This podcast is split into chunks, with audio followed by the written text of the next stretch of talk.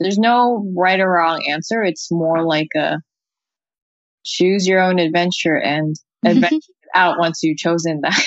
Mm-hmm. It's just hard. You can't predict. Like it's t- hindsight's twenty twenty, really. Mm-hmm.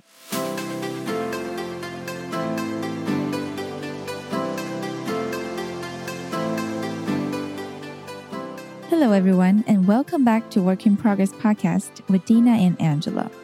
If you want to change careers or you want to be inspired by real career change journeys, this is the right podcast for you. We interview people who successfully switch careers and learn their strategies, and we have insights for you in our shows. And this brings me to today's guest. We're talking to Amy today. Amy was a pharmacist, and she quit her career when she realized that she was hitting a development ceiling and she wanted to figure out what she could do next. When asked about if she was scared when she quit her job, she gave a resounding yes, but she also told us that she knew she could go back to pharmacy if tech didn't work out for her.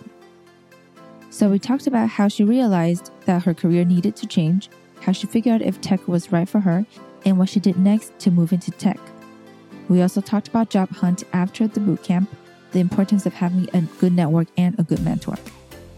One thing Amy pointed out that I absolutely agree with was that there are many transferable skills you take with you from your previous job to the next, even if when you go into a completely different industry or a different role. And we'll find out what those were for her if you keep listening. As always, I enjoy talking to people who break out of their comfort zone and tackle the next obstacle head on. And Amy is one of them, and I truly admire that. So, without further ado, here's Amy's work in progress story. Thanks again for joining us, Amy. So, as I, as I was explaining to you earlier, really the thing that we're most interested in is to talk to people who successfully switch their careers um, doesn't matter from what industry to what industry or you know from a, a, job function to a different job function and usually i want to talk to them and kind of learn how they made the transition have them walk me through the process you know why they decided they wanted to switch and what's the motivation and their story behind it and hopefully to learn a bit more about how they're successful in their transition and see how other people can do the same for themselves. Maybe it'll be very helpful for you to kind of walk us through what you did before, you know, your college degree and all that, and then to where you are right now? Sure. I guess at a really high level, I started off um, as a pharmacist. So I went through my four years of college, got into grad school, which is pharmacy school, and then graduated, took my license. I worked with I worked with Walgreens mm-hmm. and Kindred Hospital. So I had both outpatient and inpatient experience. And then I eventually transitioned to a startup pharmacy um, called CareZone, which was really okay. different. It's probably where I really discovered tech. Mm. Um, and then um, over the course of time, I also talked with my roommate about it and she really mentioned what user experience was and she kind of just offhandedly said oh like maybe be, you might be good at this and i wasn't sure what it is i think you know you've never been in any tech background at all you'd be like what what is user experience mm-hmm. so i mm-hmm. took a one camp just to actually really understand what it is or at least some sort of basic foundation of what it is and then after a lot of soul searching uh, i made the plunge to transition Mm. I enrolled in one of like one of the many boot camps that are out there, and um, graduated and did my job search, and eventually landed in my first job where I am at today, which is at Glooko, an online diabetes management app. So, in a great sense, it's still in healthcare, and I get to use my knowledge um, in the current position that I am in. Mm. Wow. And what made you wanted to to switch? Is it because you're so close to tech, or um, you kind of see that there's some benefit in working, you know, taking your knowledge and working in a different different industry? What was it? Um, there were a number of factors. I think, mm-hmm. one of the factors was when I was looking for a new job in pharmacy. I felt that my options were very similar to what was available a couple years ago, and it seemed like the options I would have later on in the years would kind of be the same. Mm, and I really wondered, like, you know, is this something I want to continue doing? I don't hate it. Um, mm-hmm. Don't get me wrong. I know, like, a lot of people, uh, or maybe not a lot. Some people may transition their career because they hate what they're currently doing. Um, that wasn't the case for me. It just felt okay. It paid the bills, but it didn't. I did. It did take me, and that's what where the soul searching really came in. Like, is this mm-hmm. what I really picture myself doing for the rest of my life? And you know, if I were to be really frank, I'm pretty sure part of the reason why I went into pharmacy was to fulfill some sort of Asian immigrant parent dream. that also played a little bit of a factor. Yeah. I see. I see. Yeah. When I you think... mention options, sorry, um, I am just a little curious. So when you mention options, um, you know, the second time around, or like a few years later, when you have a little bit more experience and you wanted to um, find a new job, you said the options weren't um, I guess weren't satisfactory. Did you mean like the number of um, options for you, or did you mean like in terms of responsibilities you see you saw in the roles that you were looking at they weren't too challenging or too exciting to you? Um, they were essentially roles that would be doing like the same thing, and also I feel, and this is just my personal uh, opinion or reflection of the uh, profession, is that it's very hard to move laterally unless you get additional certification and training. And sometimes that can be difficult. I guess it's like a high barrier. It's a very there's a high barrier to really taking a transitional a la- lateral transition in the career. Like if i wanted to go into nuclear pharmacy hmm. that takes a whole lot of hurdles to um, get through. Um, and there are not that many positions out there for that either. And it's it's just really not easy or it takes a lot a lot of investment and time investment in order to make that transition and how long after you worked as a pharmacist did you decide that you wanted to change about three and a half to four years. Hmm. Yeah, I think of the people that I talked to, there are some that kind of switch right away, but I think a fair amount of people that's changed their jobs. It kind of happened a few years into their career where they kind of had a pretty good feel for their career and they kind of, you know, met with people that are in the same career trajectory and talk to them and then kind of think about their future and then kind of think that maybe I should keep my options open and either get a different degree or like you did and switch or do something else, make kind of a different pivot. But I think it's, I, I see that in a lot of people that it's like after a few years working in a job that they start thinking about like the deeper, deeper things as opposed to just, you know, getting this job and just, you know, go, go, go. So I think that happens pretty organically to a lot of people. Yeah, I definitely think so too. Especially mm. like I think well, I I don't think my experience is very uncommon where again, like the whole I guess um I don't want to overgeneralize, but like mm-hmm. I, I don't think it's uncommon for a child of an immigrant family to mm-hmm. where the family values a lot on education and getting some sort of very high paying stable job. You kind of just like, okay, next I gotta go to high school. Okay, next I gotta go to college okay, next I got to get a really good paying job and not really, really thinking about like what it is that I want to do. Mm, yeah. Yeah, absolutely. I definitely know what you're talking about. Tell us a little bit about how you ended up deciding or came to the conclusion that um, user experience or UI UX is actually what's going to fulfill, I guess, that yeah. whole. mm-hmm.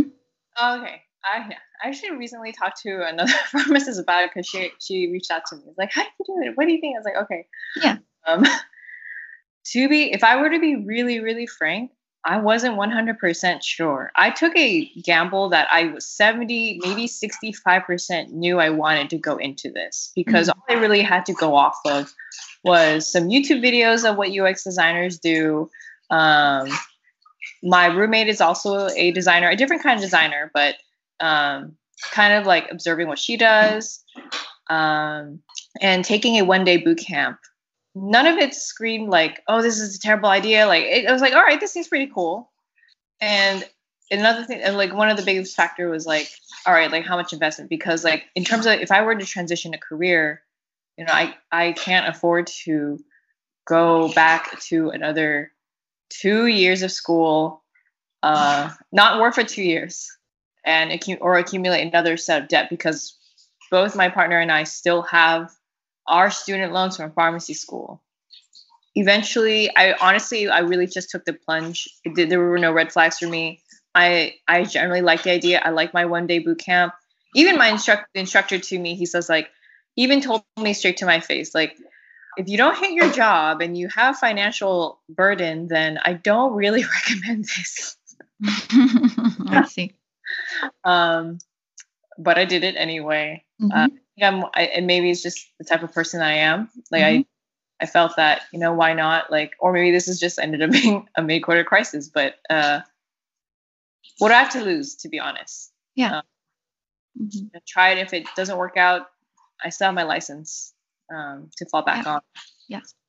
Yeah. I, I, in that sense, I feel very, very privileged that I have a very good like backup plan. I have a very supporting uh, spouse that would allow me to try out this kind of transition. So mm. my risk is not as wounding or mm. as impactful as some other people who I think like may have a lot more financial dire consequences. Mm. I see.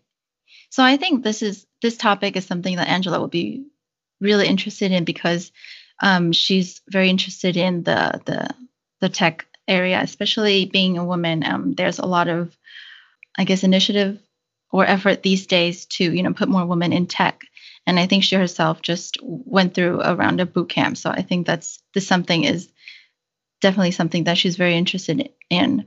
So tell me a, a little bit about your boot camp experience. Which one did you go to? How did you you know select the which which boot camp you decided on? I went to San Francisco General Assembly's 10 week user experience immersive uh, boot camp. Mm. And I chose this one um, primarily because my roommate, the one that uh, is a designer, she took the part time class mm-hmm. and she really liked it. And based on her review, I decided to go with that one. Mm-hmm. Um, and that experience was different. Um, uh, it I guess it's just basically going back to school, nine to five, wake up nine to five, um, learn a whole new set of skills, uh, put it into practice, uh, make a portfolio out of it. You have instructors who have been in the field for a while, and they're passing on their knowledge. But I but it is only a ten week program. It does not compare to like a four year human computer interaction uh, degree um, mm. So it's really, you only really get the basic foundation of it. And because I realized that, um, I had to really uh, go beyond the nine to five learning. Like even after school, like I would make sure to go to design events every week or have mm. uh, set up a coffee date with designers out there and really reach out to the design community to learn beyond the classroom. Mm. Um, because there's just so much more. It's there's just so so much more, and mm. you, and part of transitioning into a career that I completely had zero background. I didn't have I didn't have a graphic designer background, no coding, no product management, none of that. So to me, I felt like I was really motivated because like I really started rather than starting from ground zero, it felt more like starting from ground negative 50. That's a very interesting perspective. Um, so I guess maybe we should have asked this question a little earlier. So can you tell us a little bit about, you know, exactly what designers do and I personally have not read too much about what designers do. Um, the yeah. research I've done are really, you know, based on roles in product management and um, software engineering. So um, I feel like I have kind of like a pretty good baseline understanding. But when it comes to exactly what designers do, I'm honestly not quite sure. So I'm sure a lot of people that are not already in tech, that are not already working with those, you know, designers already, they probably also are on quite sure too. So. Hmm. Um, okay, so like I, there's different types of designers. Like there, I think a lot of people are familiar with visual designers because a lot of people, when they think designers, like oh, you make things look pretty, mm. but it's so much more to that and that that. And I think that's where I found the appeal of being a user experience designer or product designer, what have you. The titles just change all the time. Um, it's really about solving problems, like solving problems and like you know how how is a clinic going to schedule or know which which patient to schedule for their next clinic and using some sort of interface to accomplish that task or how if a user take if a user takes a whole minute and a half just to find one patient in their database how do we how do we design this so that it's easier for them to do it? And some and like one of the biggest quotes like the best design is if you don't notice it at all. You're able to just go mm-hmm. through um, uh, do what you need to do and, and with ease without or if you do encounter an error how do you how does the how does the product help you reroute so that you're you're either helped or you're able to solve the problem yourself um, so there's a lot of workflow and thinking about like okay from point a to point b um, the type of interaction how consistent it is um, like the architecture of the entire product itself um, how do you handle different what we call our edge cases like you know what if xyz happens? Um, or what if like user encounters this problem? You know how do we handle it? Uh, so i think that's i would say that's a very general overall what designers do. So how soon after you uh, finished your coding bootcamp did you like what was the process of looking for a job? What was it like? How long did it take you to find a job? So i graduated in november of 2017 so right smack dab basically in the holidays, which mm. is already a telltale sign that uh, budgets are shot. And so that was a little difficult during that time. Mm. People don't have a budget to uh, hire so new. Um, but I took that opportunity to really uh, repolish my portfolio, get it critiqued, iterate mm. on it, um, find side projects to do. Mm-hmm. And, and, from January to March, I was I had the oppor- I was given the opportunity to be a teacher's assistant for the next design bootcamp class. So this was a really great opportunity to really reiterate um, and teach what I had learned. And like to me, like that is one of the epitomes of understanding what you learned. If you can teach it to someone else, you actually learned it. Right. And then and and then I was getting a couple interviews in March, and by then by the end of March, I was hired onto onto Glooko. So I would say it took me about, um, well, two months. Well, I was still paid as um, as a teacher's assistant, so like two months before I got my first paid career or paid position where it involves design. And mm. then maybe like I was if you and if you didn't count that, then really like five months before I really got this full time job. Mm, I see. Great. So um, I'm wondering if you think you think there's any experience or skills from your past you know work or you know uh, activities in school? What was there anything that from the past that helped you become you know good at what you are today? Because uh, i imagine this is quite different from a pharmacist.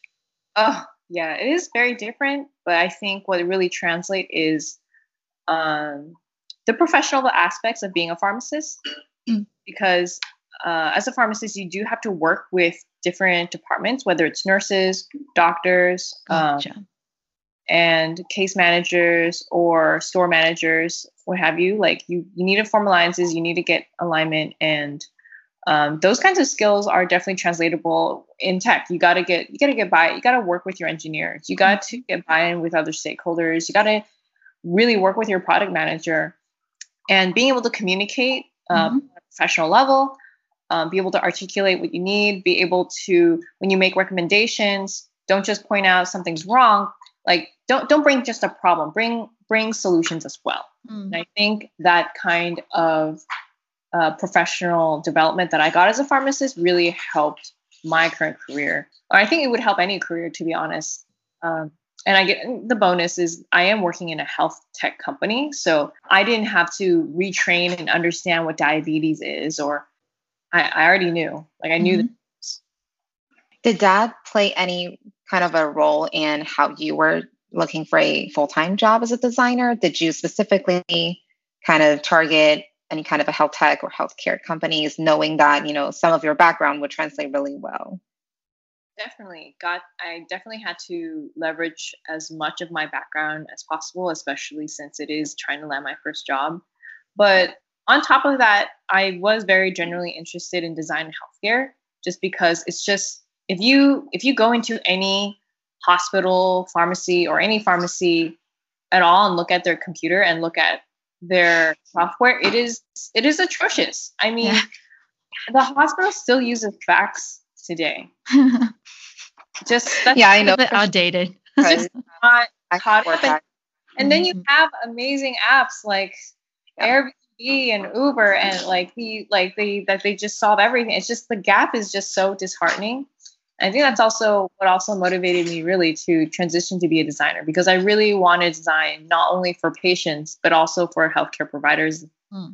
Well, like it's it's all it's just it's to me it's just tragic that they're so bogged down by so many other things mm. that even technology today cannot help. Mm. Yeah, and you have a pretty good um, advantage because you know their pain points. hope so. yeah, that's a good point. Um, okay, so so let's say you have somebody who is in your shoes who wants to change today. What would you recommend them to to do or to try out? Um, really talk to other people that are already in the career, mm. um, especially to other individuals who have also made a transition because they can better empathize and give more, I guess, realistic advice mm. on what it what it really really takes. Um, it's take, take a take like some sort of course, like whether it's a one day course or a workshop, just to get a better or hands on experience if if mm-hmm. that career is applicable. Um, so that you you get a better grasp like mm-hmm. honestly, when I when I just Googled or tried to read Medium articles about what is UX, it, for someone who's just never like knew about it, I'm just like, what? Okay, something something something about solving complex issues. Like, yeah, it's a foreign language.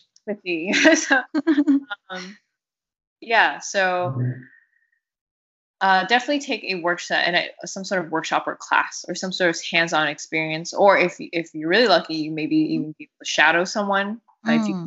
opportunity. I think so that it helps like just on that deciding factors. Like, is this something I possibly want to really really invest my time and effort in? Mm. Um, and another advice is take a real good hard look at your finances to see if you can support that because um, I think with transitioning careers, it's it's it's a it's a long and bumpy ride. Sometimes mm-hmm. it's you just don't know how long you'll be looking for a job, mm-hmm. and uh, so it's it's really important to make sure you have enough finances to help support through that journey. Mm. I see. It so, sounded like it didn't take you very long at all, to be honest, to you know land your first role as an official full-time designer but to some of i guess the other people out there that are wondering oh you know realistically how long would it take me to do the transition like what is your experience you know maybe through speaking to the people who did the same boot camp like the same cohort and just from other people that you talk to what can they expect it's it's really hard. It really it really depends because I've had classmates who found a job even sooner than I did because they had a way stronger network than I did. I had to really build my network from ground up. Mm-hmm. Um, or uh yeah, and then and then it's really like how many how how how willing are you to hustle? Like continuously doing side projects um continue reaching out to the community, going to design events, networking, meeting up with other designers, networking your resume. Like, you know, how often, like, yeah, like every time I would apply to a job, I would try to connect with a designer and try to pick their brain and mm. you know, and see if that company is also like where it, if it was a place that I could thrive as a new designer. Um, I see. So, did you go off of the, I guess, um, like more like the more typical like job job search websites that I can think of, like Glassdoor, Indeed, and LinkedIn, AngelList, maybe. Like you didn't do just like the blank applic- application through them. You connected with the employees that are already working at the company that are hiring, and then is that how you kind of approached your application? Yeah. So not only I mean, everything, literally try, like doing every single part of the avenue, whether it's blank applications, applying through Indeed, AngelList, LinkedIn, like mm-hmm. what have you, everywhere. Um, and again, like not, it's not like everyone would reply either. Like I would try to connect with people, and people would definitely not reply back. Um, or you, I might try to set up a coffee chat, and I would get ghosted. Like it happens. There's mm-hmm. a lot, a lot mm-hmm. of things going on there, but there are also really like kind individuals out there um, that really reach back. I definitely had a lot more better luck when I reached out to fellow alumni from General Assembly, mm-hmm. my mm-hmm. boot um, when I reach out to them, it's like, hey, I noticed you graduated from this program. You're working as a designer now. Like, can I really pick your brain? Like, and for them, I definitely get a better success rate because they were there themselves and right. They they definitely give back to the community. This is a very giving back community, which is what I really really appreciate and love about the design community. Um, and um, I also like went out and looked for a mentor too, mm-hmm. same time. Um, Did yeah. you cold email people on LinkedIn or how did you pick the people that you wanted to be mentors? Right. Uh, oh, it was like more of a, I guess it's kind of like dating. like you have a coffee chat with them, you see, like, because sometimes, like, you know, some of the conversations where like I'll keep asking questions and they just reply to me, and you don't really get that conversation going. And those mm-hmm. to just be a one and done. Um, some other designers were um, I do keep in touch with, um, but maybe they're just really busy and they don't have time to be a mentor, but they're very open to um, answering questions and um, helping out a little bit here and there. And then there are some like, and then there are some individuals where I connect with and meet with on a regular basis. I've shown them my portfolio. They really like put an effort to help me critique with it. And in turn, you know, they ask, you know, they keep in touch with me. And I feel like when I get that kind of you know two-way connection that's where i feel like okay i think I think this is the one like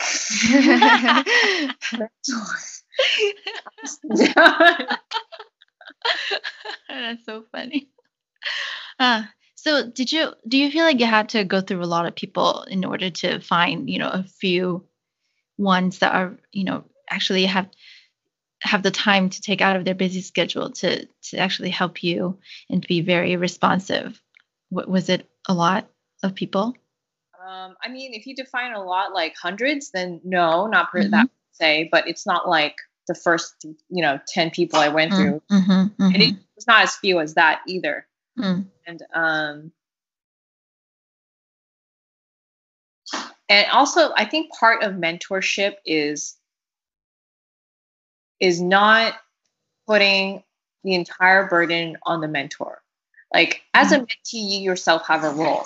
Like a men, like if you let's say you do ask for a mentor, like I'm not gonna I'm not gonna be like, oh, can you teach me how to do Photoshop? Like that's not what a mentor's job is supposed to be like. I think a mentor's job is really more at like to to act as a compass or help guide you or answer co- kind of complex questions that you can't really Google. I think that's a good rule of thumb. Like if you cannot Google it, probably a good question that mm. you can ask your mentor because a lot of things like like there's a difference between good menteeship and poor menteeship. I think poor menteeship is just relying on your mentor to really just poke you with the stick. Like, did you apply to your jobs yet? Did you do this yet? Do you do this? Yeah. Like kind of like a nagging parent. Yeah.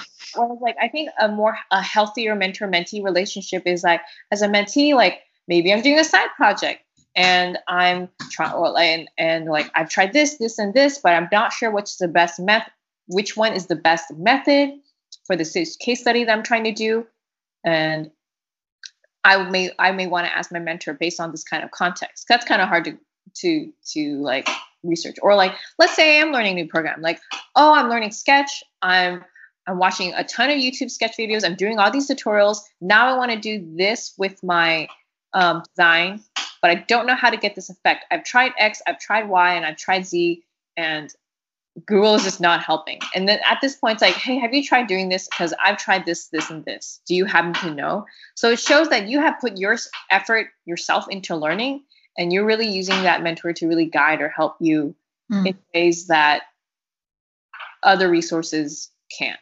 And to them that and I think that would show the mentor that you're not really just using them. Because honestly, like it's so gracious of a mentor to volunteer their time, right. their free time to you so the least you can do is not substitute them as a nagging parent.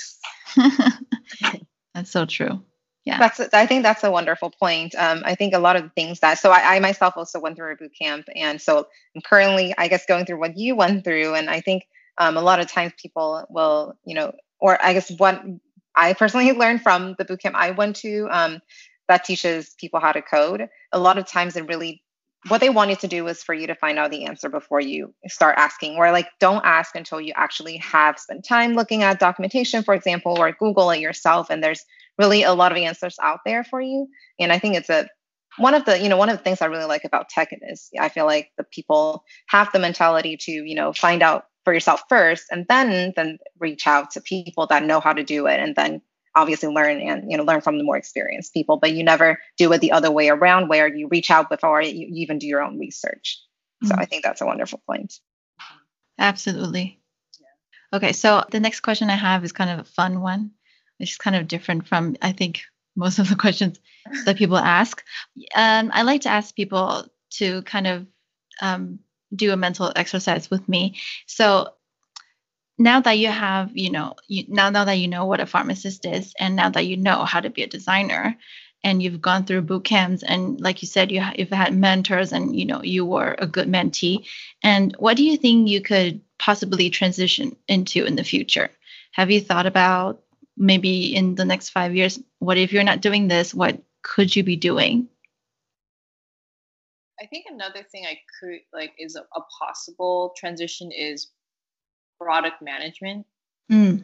and really be able to be part of that decision making process or or just thinking of ways to not saying that designers don't i think there's just a whole different like uh, access of information that product uh, managers may have in terms of like thinking like what how can we improve this product like how like what mm-hmm. direction mm-hmm. do you want to take this product into mm-hmm.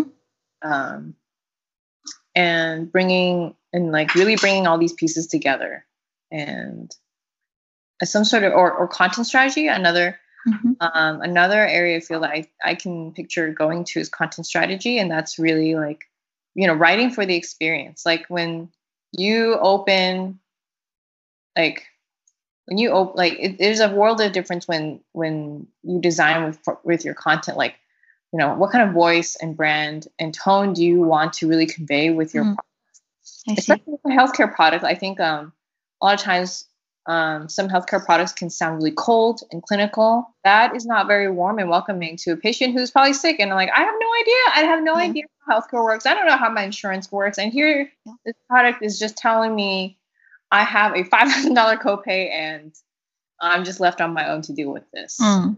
So I think it makes a huge difference to be able to write in a way that really convey um, that or reassure someone or you know leave that like leave an experience or an impression on someone mm. that they use the product to help solve their problem.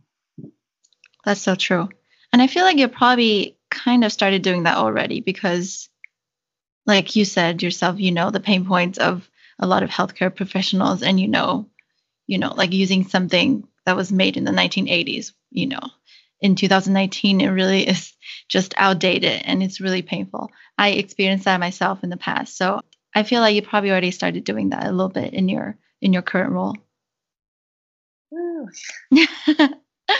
I think that might be all my question. Angela, do you have any more? We would just like to, you know, maybe happy tell us um, how can people reach you if they have questions and how can mm-hmm. people find you online?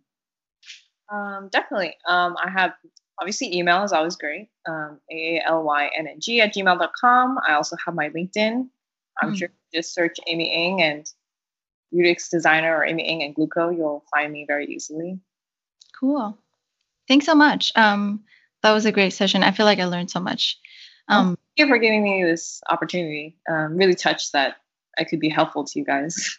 Yeah. So it's actually very helpful. And I know quite a few pharmacist friends who are kind of, you know, thinking about like either they kind of reached a point where they are thinking about something else to do or they're act really, really struggling to find the next thing that they like, but then they couldn't find it. And I think the different thing is that they because pharmacists um, pays pretty well, so they have a hard time walking away from from that and you know uh, venturing to something new and potentially getting a, a pay cut.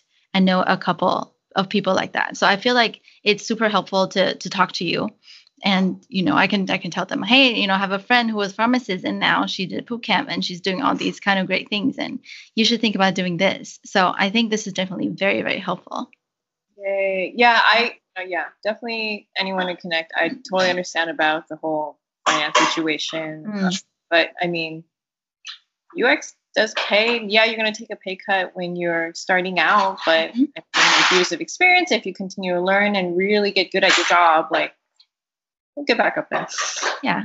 I guess sorry, since we're still talking and on the on the talk, topic of um, not not necessarily pay, but how much you invested in your previous role and then having to walk away from it. I feel like mm-hmm. we didn't dig too much into it just yet. So I guess my question for you is did you ever feel like it was difficult walking away from something that you obviously went to at least four years of school or two years for and then you know obviously all the training um, and everything that came um, with or that was required to for you to receive your pharmacist license did you ever find that to be difficult to walk away from I yeah, it it was. I it was really probably one of the biggest tough decisions forks in a sense is like I and, and just like what Dina mentioned, I, I had that feeling too. It's like, well, I have a high paying job, it's really stable, and I don't hate it.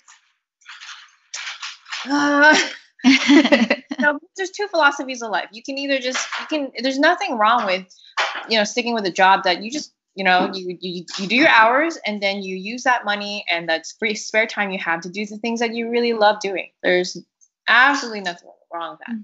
And then there's comes another choice in life where it's like, well, like I may not be in love with it, but maybe I want to do something else, even if it means like taking a pay cut. And that's just there's no right or wrong answer. It's more like a choose your own adventure and adventure out once you've chosen that. Mm-hmm. It's just hard. You can't predict. Like it's t- hindsight's twenty twenty, really. Mm-hmm. Yeah. And I guess now that you've switched, you can kind of look back and, or maybe you know, the next time you feel that you want to do something else, and you will be less afraid because you've already done this once. Yeah, definitely. And yeah. Again, like I am, my license is still active, and I plan mm-hmm. on keeping it active. And mm-hmm. I'm making sure to recertify. So it's not like I'm like literally walking completely mm. Away from it either. Yeah. yeah. Right. Right. That's true. Okay.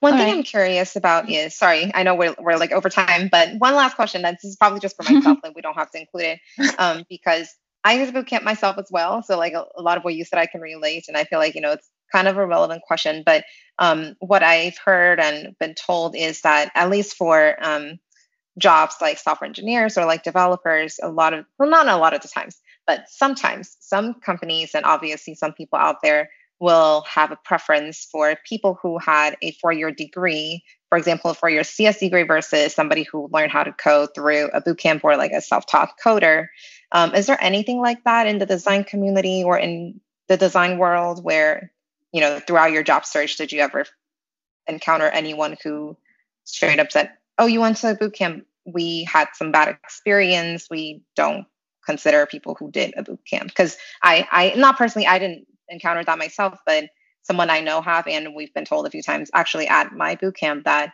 um, they actually recommend that we delay telling people that we did a boot camp for as long as we can because mm. just because you know there is some kind of a i guess i wouldn't say discrimination but you know there's some negative impression i guess um, mm. with people who did boot camps and some companies have been burned before, so they don't want to consider any bootcamp grads.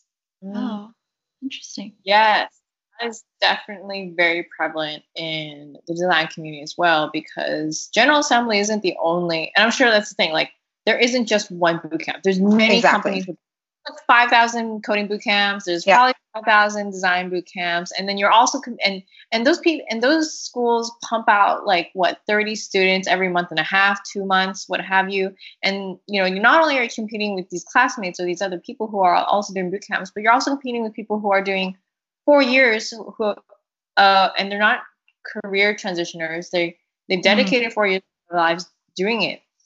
And yeah, that's definitely there Um, I personally haven't literally have someone tell me in my face, but I think there have been implications, or I've heard critiques or comments from designers where they don't see boot camp grads in a more positive light. mm. and, and I can I can kind of see why. Um, some of the reasons was like every boot camp grad's portfolio looks the same. Oh.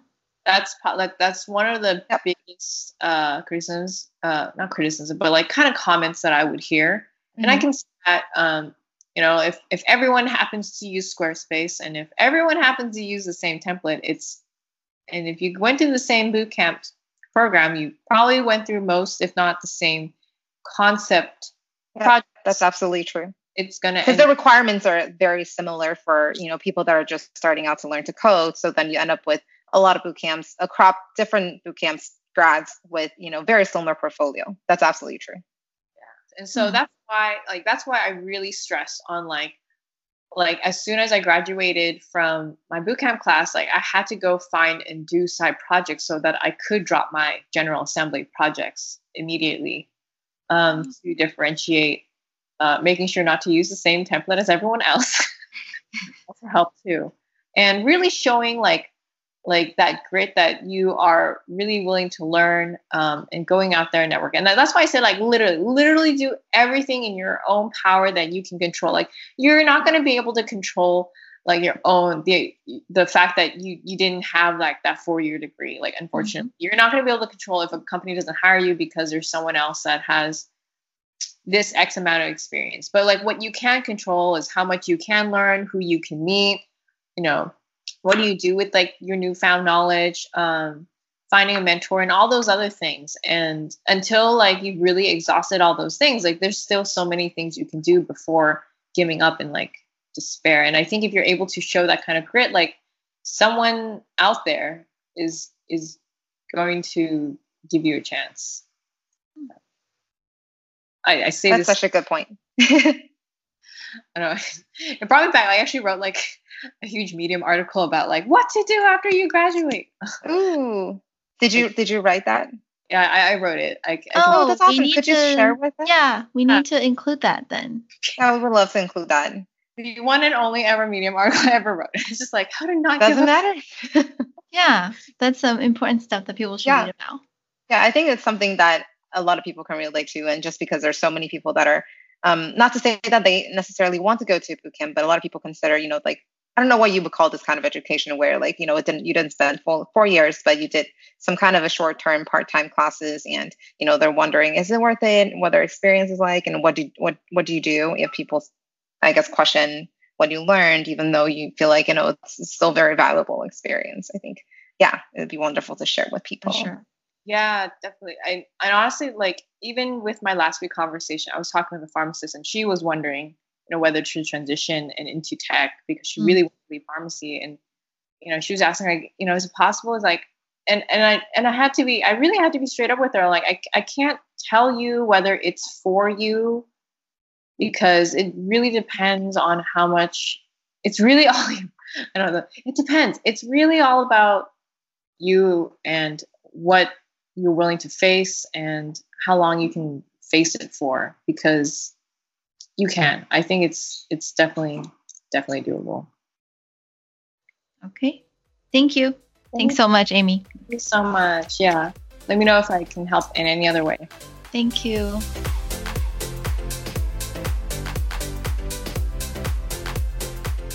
That's it for this episode. And thank you for listening. If you enjoyed our episode the best way to support us is to subscribe and rate our podcast. Stop by our blog and Instagram for more content. We are always looking to talk to people who have made career changes. So if you would like to share your story, please contact us at workingprogressblogs at gmail.com. Thank you.